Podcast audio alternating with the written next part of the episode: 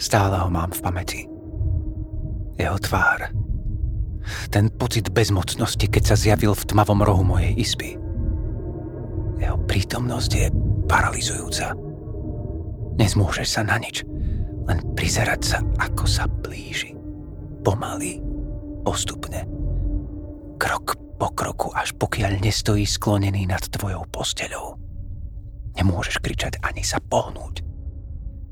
Zrazu to započuješ. Jeho hlas. Nie. To vlastne ani nie je hlas. Je to akési ručanie. Znie to ako keby si to pohmkávalo a chrapčalo zároveň. Pozerá sa na teba svojimi krvavými očami, ktoré sú jediná vec na jeho tmavej veľkej tvári.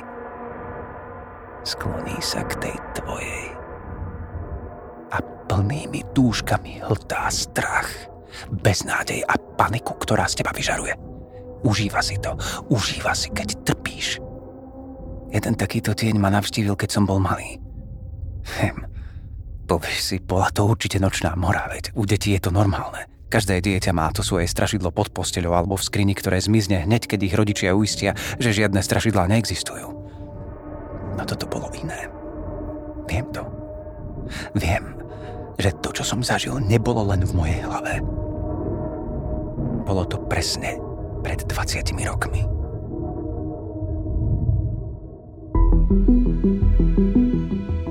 Vaše hororové príbehy, ktoré mi posielate na krvavý dobšinský zavináč gmail.com sa pomaly objavujú aj na Hero Hero. Napríklad fanúšik Nikolas Hubert tam píše knihu na pokračovanie, ktorú si na Hero Hero môžete vypočuť. Postupne budú pribúdať aj ďalšie. Príbeh, ktorý počúvate práve teraz, sa stal poslucháčke Barbore. Našla odvahu dať ho na papier a krvavý Dobšinský ho hovorí svetu ďalej. Ak máte aj vy niečo, s čím by ste sa radi podelili, napíšte mi. Link je v popise epizódy. Presťahovali sme sa do krásneho bytu na druhej strane mesta. Byt predávali deti, ktorým po smrti otca zostal. Pán žil sám. V posledných rokoch svojho života sa vraj podľa susedov ľuďom vyhýpal a málo kedy vychádzal z bytu. A práve v tom byte sa skončila aj jeho životná púť. Do dnešného dňa neviem, prečo sa moji rodičia aj napriek tomu rozhodli ten byt kúpiť. No proti jednoizbáku, v ktorom sme žili s mojimi rodičmi a sestrou predtým, mi tento štvorizbák pripadal ako palác. Vysoké stropy, obrovská kuchyňa a obývačka, tri spálne, veľká kúpeľňa. Konečne som mal vlastnú izbu. Už dlho som po nej túžila. Teraz, keď som ju mal, nevedel som sa jej nabažiť. Byt napriek tomu, že sa nachádzal v celkom novej bytovke, mal taký starodávny nádych. V rohu obývačky sa nachádzal umelý kamenný kozub plný lipových polien. Oproti nemu sa nachádzalo masívne akvárium s rámom z vyrezávaného dreva. Keď človek vošiel do kuchyne, Mal pocit, že sa nachádza niekde v malebnej vidieckej chalupe.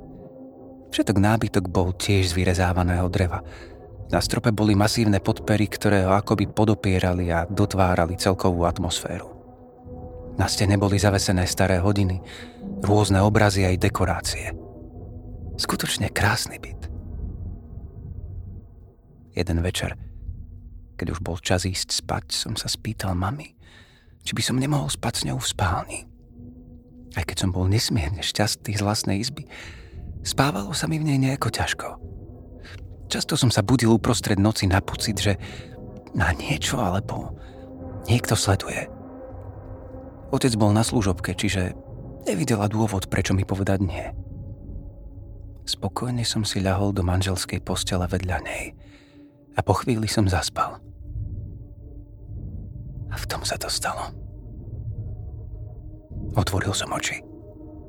Chcel som otočiť hlavou, ale nešlo to. Nedokázal som sa ani pohnúť. Oči mi splašene blúdili po strope. Chcel som vydať zvuk, zobudiť mamu, ale hrdlo som mal stuhnuté a hlasivky nepoužiteľné.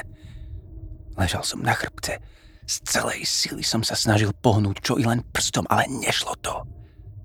Bolo to Ako keby ma neznáma sila pevne držala na mieste. V tom som to spadal. Tam.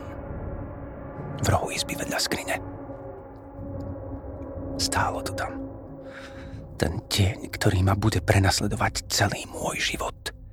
Svojou výškou prevyšoval skriňu a aj napriek tme to temno, ktoré ho obkolesovalo, spôsobilo, že ho bolo dobre vidieť.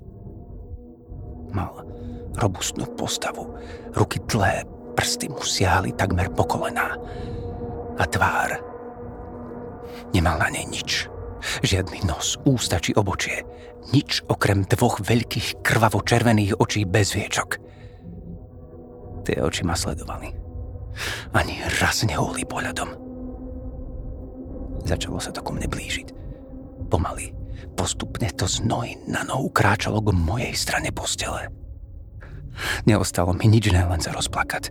Snažil som sa vymaniť zo zovrecia tej sily, ktorá ma paralizovala, no neúspešne. Mama vedľa mňa pokojne spala, nič netušila, nemala to ako tušiť. Bezmocne som hľadel, ako to postupuje bližšie a bližšie až kým sa nezastavil pri mojom nevládnom tele. A zrazu som to započul. Ten zvuk.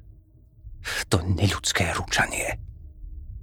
Znelo to, ako keby ma preklínal. Ako keby vedel, že mu nerozumiem. A práve to ho tešilo. Cítil som chlad.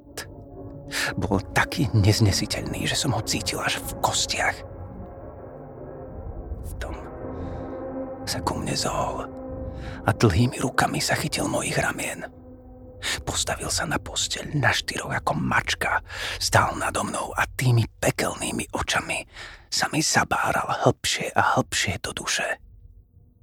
Nemohol som uhnúť, nedokázal som to. Zvuky, ktoré to vydávalo, naberali na hlasitosti. Cítil som váhu toho prekliatého stvorenia na svojom tele. Cítil som, že dlhšie to nevydržím. Zrazu sa mi zahmlilo pred očami. Keď som ich znova otvoril, nebol tam. Nevidel som ho. Skúsil som pohnúť rukou. Pomaly. Neisto sa mi podarilo pohnúť prstami. Mohol som sa hýbať. Hrozne som sa rozplakal a môj plač konečne zobudil moju mamu. Samozrejme, neverila mi. A neveril tomu nikto, komu som o tom povedal. Ani psychologička, ku ktorej ma moja mama po neprestávajúcich nočných morách posielala. Všetci ako keby možnosť, že som možno naozaj niečo videl, odmietali. Vyhýbali sa tomu. A ako išiel čas ďalej, nočný teror neprestával. Trvalo to roky. Minimálne raz alebo dvakrát do roka tieň pripomenul svoju prítomnosť úmornými návštevami. Bolo by divné, ak by som povedal, že som si na to zvykol. Bral som to ako nechcenú, bežnú súčasť svojho života. No všetko sa zmenilo, keď sme dali prerobiť byt. Všetok nábytok, ktorý patril ešte bývalému majiteľovi, sa vyhodil alebo predal – Neostalo nič, čo by mohlo pripomínať starý vzhľad toho bytu. Starodávny nábytok nahradil nový. Steny sa dali premaľovať. A keď všetky práce boli hotové, byt bol na nerozoznanie. Podobné návštevy sa už nezopakovali. No stále, vždy keď som sám doma, mám pocit, že vidím v kútiku oka ten tieň, ako stojí v tmavom rohu miestnosti a sleduje ma keď sa budím uprostred noci. Radšej sa snažím hneď znovu zaspať. Nechcem si pripustiť, že by to znovu mohlo byť v mojej prítomnosti. Mal som 8 rokov, no podobizeň tej veci sa so mnou vlečie ďalej. A ja viem, že si tú vec so sebou ponesiem do svojej smrti. Možno nie vo fyzickej forme, ale existuje v mojom vnútri. A viem, že sa ma len tak ľahko nepustí.